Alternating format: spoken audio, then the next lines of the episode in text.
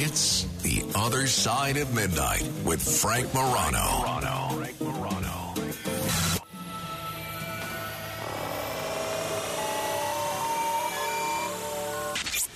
The Other Side of Midnight presents The Midnight Files. Midnight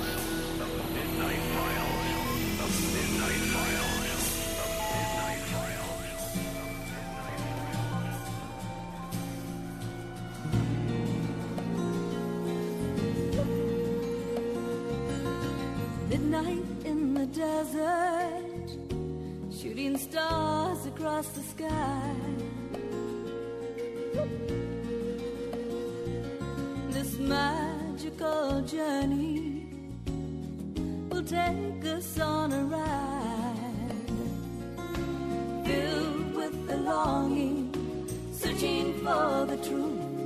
Will we make it till tomorrow? Will the sun shine on you? Midnight in the desert, and we're listening. Ooh, we're listening to you. right before the show last night, last night, I saw a film that I have been very, very eager to see. It's called Secret Space UFOs Apollo 1 through 11. Now, um, I know a lot of people listen to this show because we talk a lot about space and science and things of that nature. And I know a lot of other people listen to the show because we talk a lot about UFOs. And this is one of those areas where those two areas are colliding because there is incredible evidence presented in this documentary that there are very real UFO sightings on the part of the participants in the Apollo mission. It's available on Amazon. I highly recommend it. Here's a trailer to Secret Space UFOs. So, I mean, it makes sense that there would be, there are sightings here. Why wouldn't there be sightings out there? You know, I, I just, it's not my area of expertise. I don't dig into, I look into the phenomenon, and if it leads me to an astronaut, great, and, and if not, you know. So, I just know that what I, that what Faye Ann Potter told me about her brother Buzz Aldrin, that they saw something on the way to the moon. Well, we, we pulled most of these images from sources like the Apollo Lunar Surface Journal, which is uh, actually drawing them from the scanned high resolution NASA versions of all the handheld photography. Accomplishing this was considerably less simple. It meant showing that a brand new spacecraft, far more complicated than its predecessors, would operate so well it could be trusted to take men well beyond near Earth orbit. We were that first crew that was going to get a chance to fly this vehicle and test this vehicle that was going to take human beings to the moon.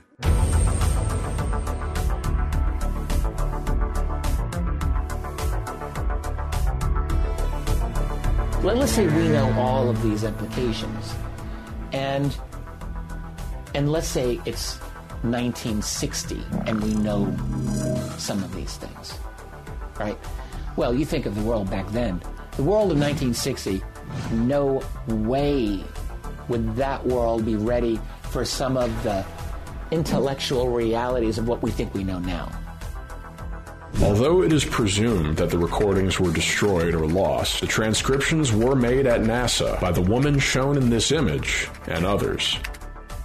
which we might get in the mainstream media, the fact that we're not alone sometime in the future. These congressional hearings in which experiencers are going to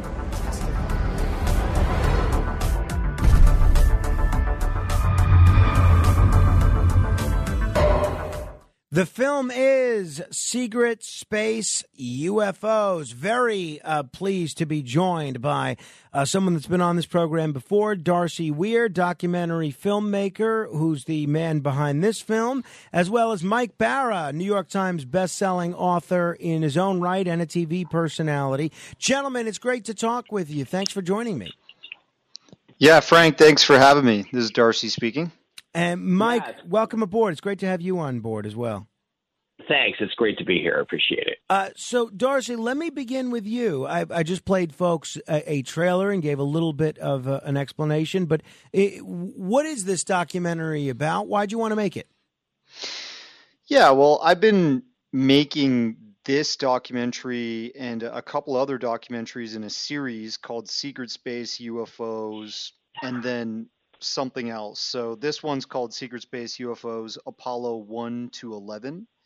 Um, and I really wanted to isolate things that happened not only from a technical science stand uh, standpoint, you know, for each of these Apollo missions, uh, but I also wanted to expose anomalies, UFO encounters, you know, strange things that astronauts were describing seeing.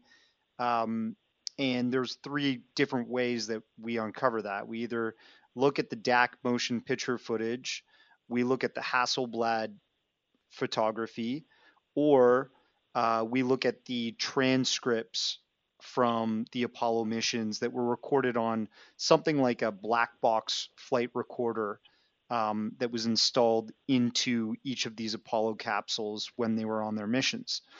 And um, yeah, I mean, I just wanted to meticulously go through each mission and highlight, you know, here's some really cool scientific stuff that we did because believe it or not, these missions were groundbreaking and we did go to the moon and I get all kinds of crazy flat earthers and uh, you know, folks that are moon landing deniers, but I firmly believe we did go. I just think that what the astronauts truly saw and what they truly experienced when they were out there in space and on the way to the moon and on the moon was heavily censored from the public and most of it was spun in a kind of like early public relations campaign mm.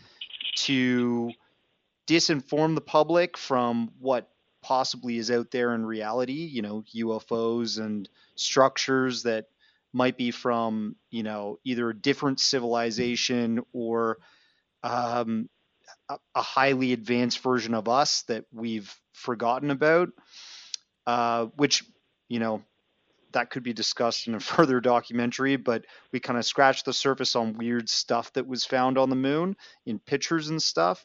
Um, yeah, and I just wanted to highlight it. I think it's a really fun sure.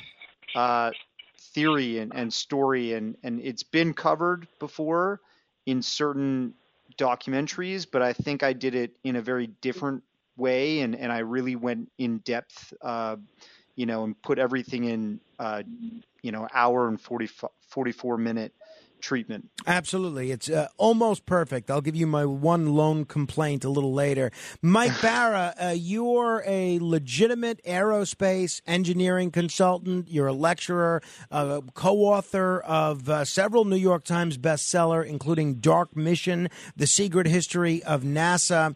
Uh, what was your role with respect to this documentary?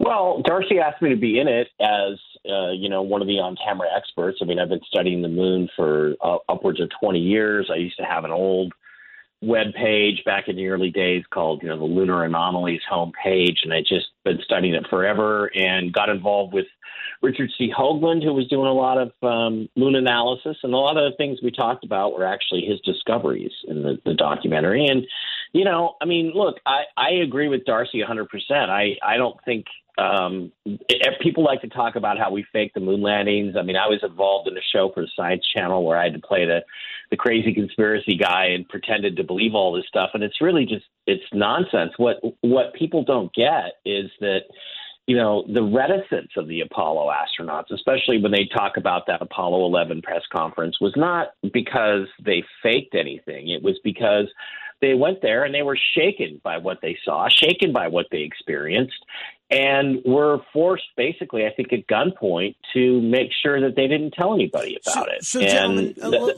let's talk about that. Let's talk about the, those initial Apollo heroes, folks like uh, Buzz Aldrin and Neil Armstrong, uh, names that are still household names. Um, and in case of Buzz Aldrin, still making a lot of news whenever he says anything about space. Why wouldn't they have been honest about what they saw? Uh, you both say uh, that essentially it was at gunpoint. What what could they threaten Neil Armstrong or Buzz Aldrin with that would get them not to tell the truth about what they saw? Well, I think. Well, I um, mean, I, oh, you go ahead, for Darcy. it, Mike. Sorry. Well, okay, I was buddy. just going to say, I, I think it was more not so much their personal security as it was their families. I mean, there were there there were these security agreements, and they were patriots. You have to understand, these guys were test pilots. You know, there there isn't much true patriotism in this country anymore. But back in those days, these guys were absolutely dedicated, and and the government asked them, for the sake of humanity, not to expose some of the things they've seen. Because remember, we were living in the the post Brookings Institute uh, world where they had done this study right when NASA was commissioned that said if you tell people that you run into aliens out there, or even if you find ruins of ancient alien bases, you're going to shatter the, the very bricks that hold civilization together. So these guys were asked not to say anything, and and I think they didn't. You know, a lot of cases it was patriotism and maybe a little bit of fear, but it, it, there were there were reasons why they did what they did. They were military men, and um, I think that's part of the reasons why they were selected. I think, yeah, just to add to that, um, you know, you think it's really hard for people to imagine when you ask that question, Frank, why wouldn't they? Why wouldn't they just say what they saw and, and what they heard and experienced?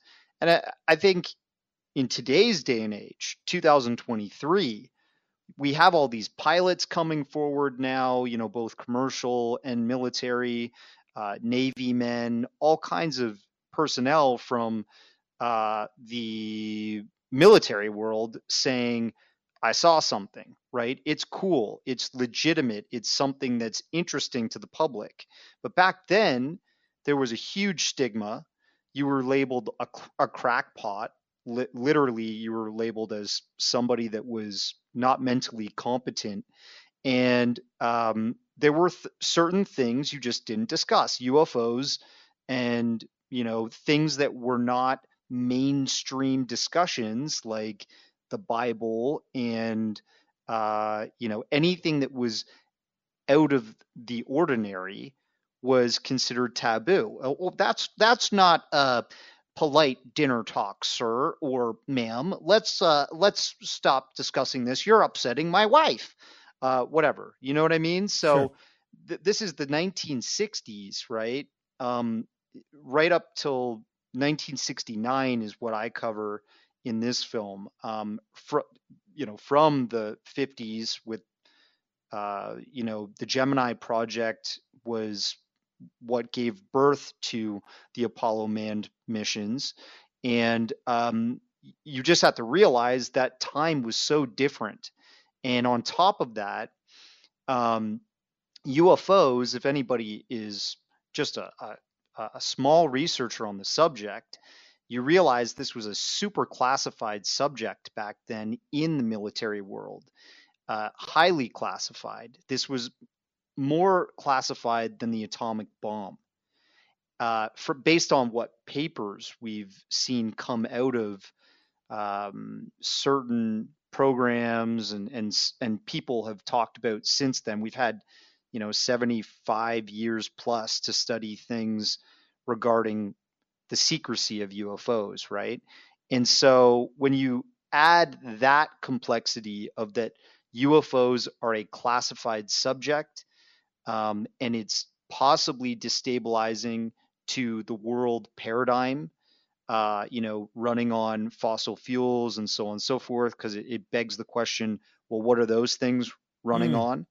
Um, well, then you really have to shut up. And I think when you're talking about these Navy and Air Force pilots, which all of the, you know, three of the p- pilots from the Apollo program were Air Force, the rest were Navy.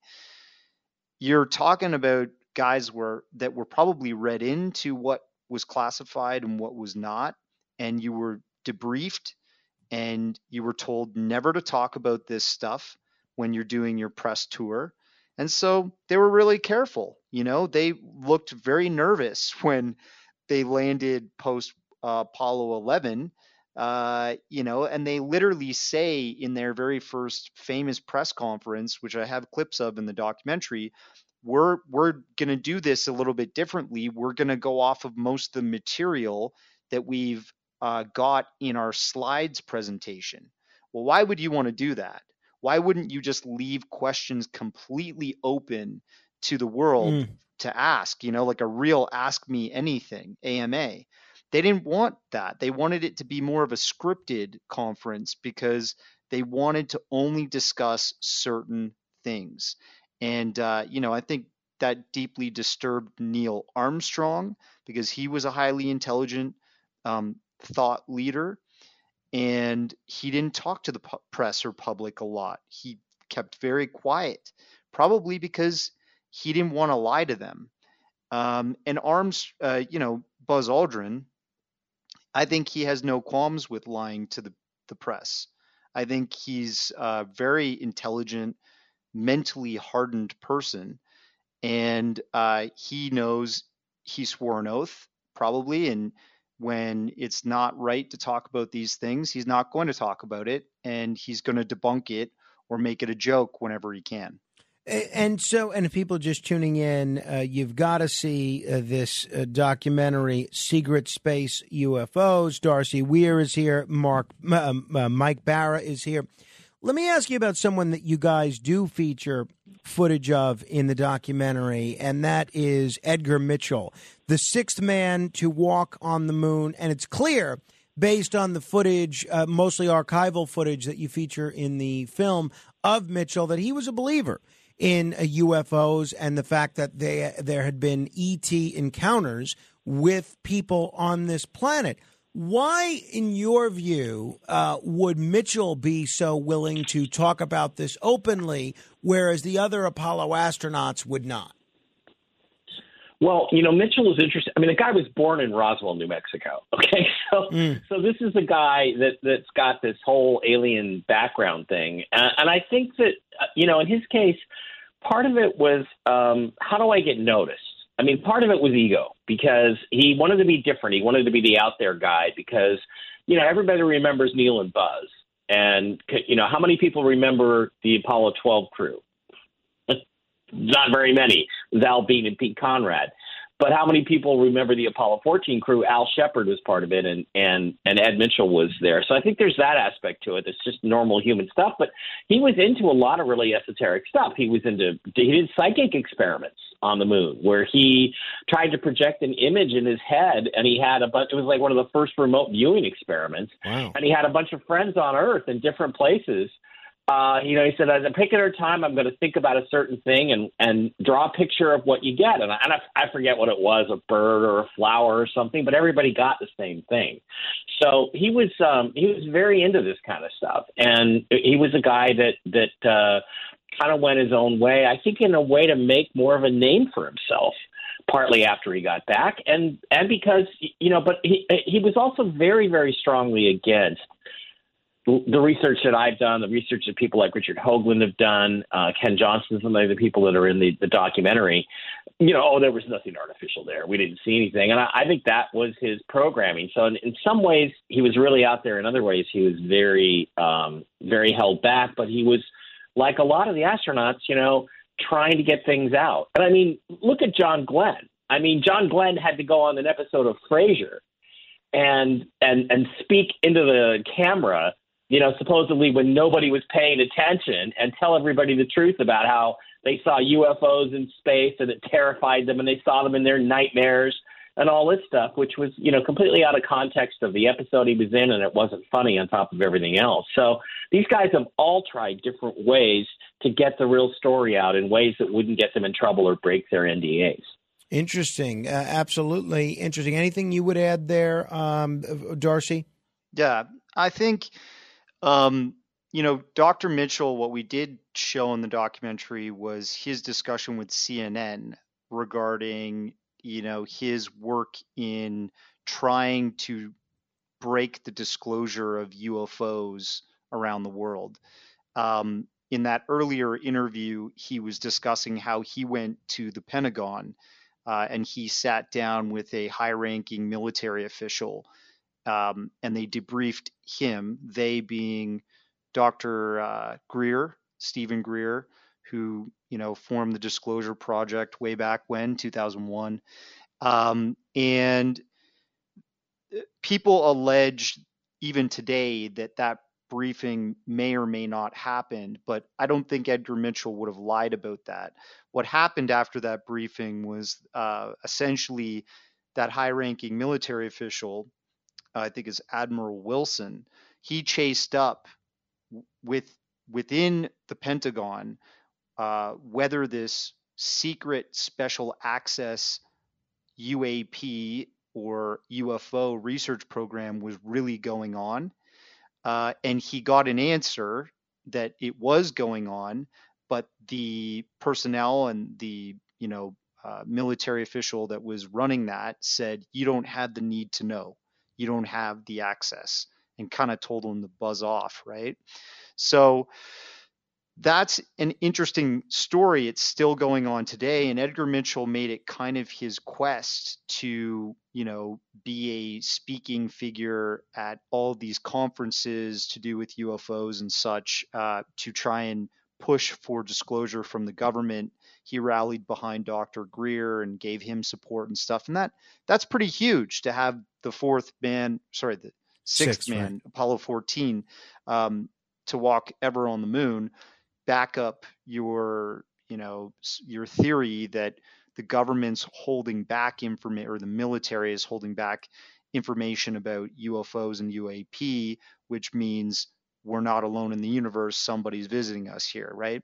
The reason why I think he might have been a little bit more conservative about the moon stuff, you know, Mike kind of alluded that uh, that might have been part of his programming. So there's a working theory here that some, it's possible that some astronauts were kind of hypnotized post missions to not speak about this stuff.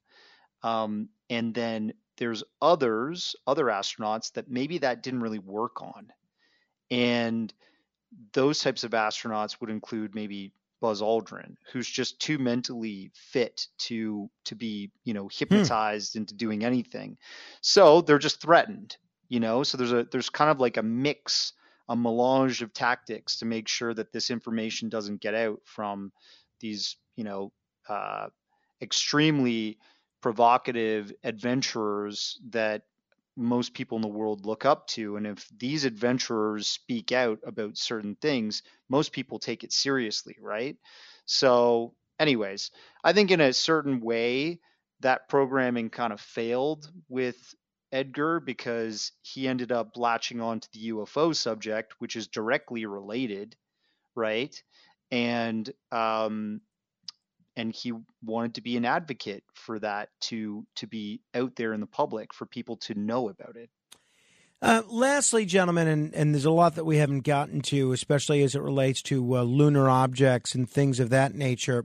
But um, there are a lot of skeptics that are going to be listening to us right now and uh, saying that um, you guys are essentially trying to make money by the public's fascination with this, uh, making movies and writing books on this subject and push, pushing a false narrative and a false science. address the skeptics in our audience that might believe that. Well, there's always going to be a bunch of jealous people who aren't on TV and don't write books and don't have people, you know, listen to them speak that are jealous of you. And there's nobody who's got a better life than you do who's jealous of you like that, you know, who who, who doesn't say those kinds of things. But it's like there's no there's no money in this business for for guys like me to speak of unless you're unless your name is Eric Von Daniken or David Icke, you're not making very much money doing these conferences and stuff. It's uh it's something you do because you care about getting the truth out. Mm. And so, you know, my response to to those people is get a life, will you? I would I would add, yeah, like you know, I've spoken once at a conference. Uh, it was UFO mega conference in the middle of COVID, 2021. It was a horrible experience. Uh, loved the conference runners, loved the fact that they they invited me, but I actually spent my time on stage speaking about a previous documentary that I did where I was trying to debunk the very central figure to Hmm. that documentary. His name's Phil Schneider. I was basically saying to the crowd, this guy wasn't legit, but his story was provocative, and that's why I became a documentary filmmaker because I wanted to follow these provocative stories and see if there was any truth to them, right? Uh, so I am not out here to make a f- big buck. I'm I'm not holding and I got paid 500 bucks to speak at that conference and you know took the worst flights of my life. Uh, but basically I'm not trying to say I'm a I'm not becoming a millionaire off of this Sure. documentary either. You know, the few people that reach out to me after watching the doc and say, "Whoa, I learned a lot that I didn't know before." And there were things that I knew before that, you know, you actually shocked me and showed even more.